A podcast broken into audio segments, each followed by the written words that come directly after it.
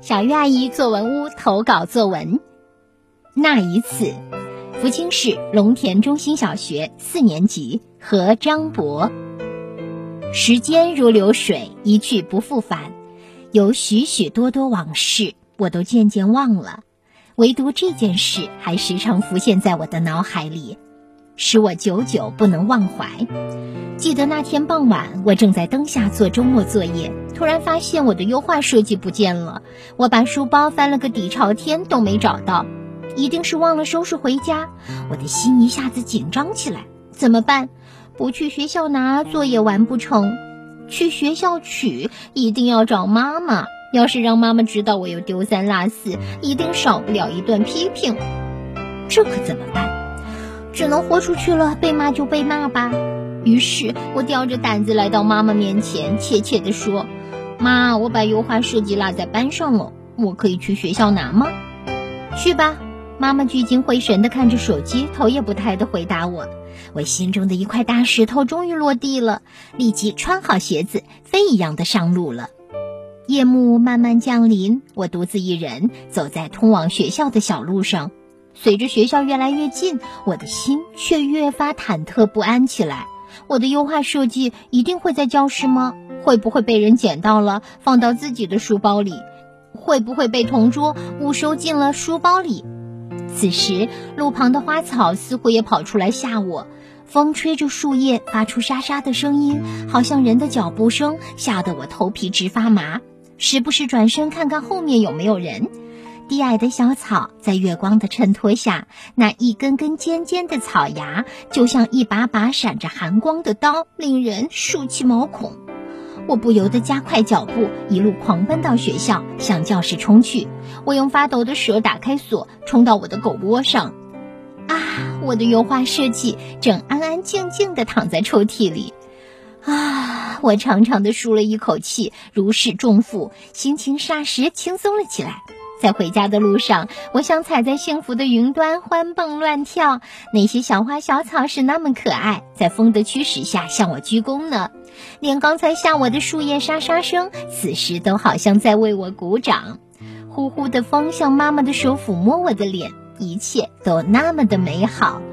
回到家，看着手中的油画设计，我很纳闷，到底我是怎么摸黑上了教学楼，又是怎么打开班级的锁，怎么找到我的座位并拿走油画设计？我一点儿都记不起来了。但是路上的记忆又提醒我，我是确确实实去过学校拿到油画设计的。日子总是像从指尖划过的细沙，在不经意间悄悄逝去。很多石头在回忆的海底被青苔覆盖，唯独那些无比闪亮耀眼的石头仍然留在那儿，一次次被我捡起，永远不会消失。好的，以上就是和张博同学的作文。那一次，接下来我们有请施小梅老师点评。小朋友们好，施老师偷偷的问你们，不知道你们有没有犯迷糊的时候？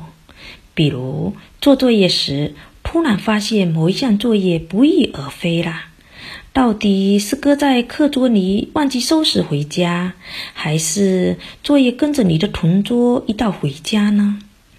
这样的经历你或许有过，可是你写过吗？福清市龙田中心小学四年六班何张博同学很有心，他的小习作那一次写的就是那一次，他忘记带作业回家，不得不返回学校去拿。一次很小很小的事情，他却记得很久很久。为什么呢？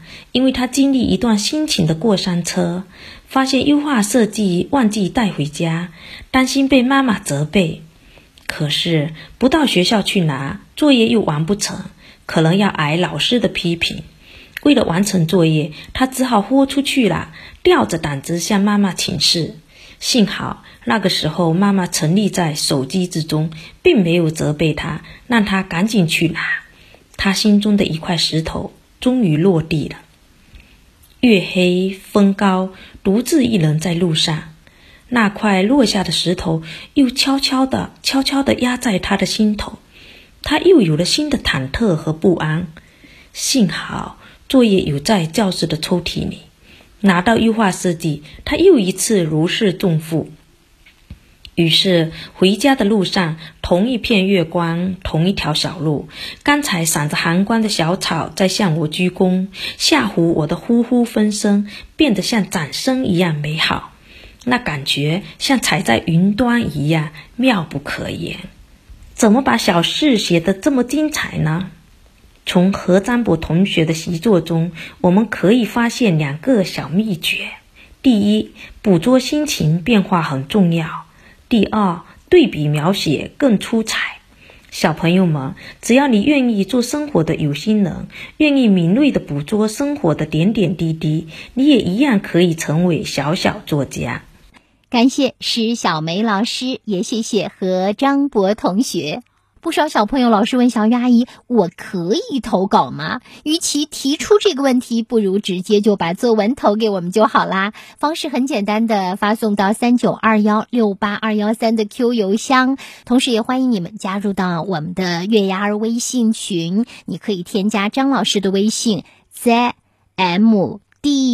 七七四五，然后呢，备注小月听友，张老师就会把你拉入到我们的微信群里，你可以直接把作文投稿在群里，我们的编辑老师会从中挑选出一些作文和大家做分享。小月阿姨作文屋，愿给你的成长一个舞台，愿为你的写作加油。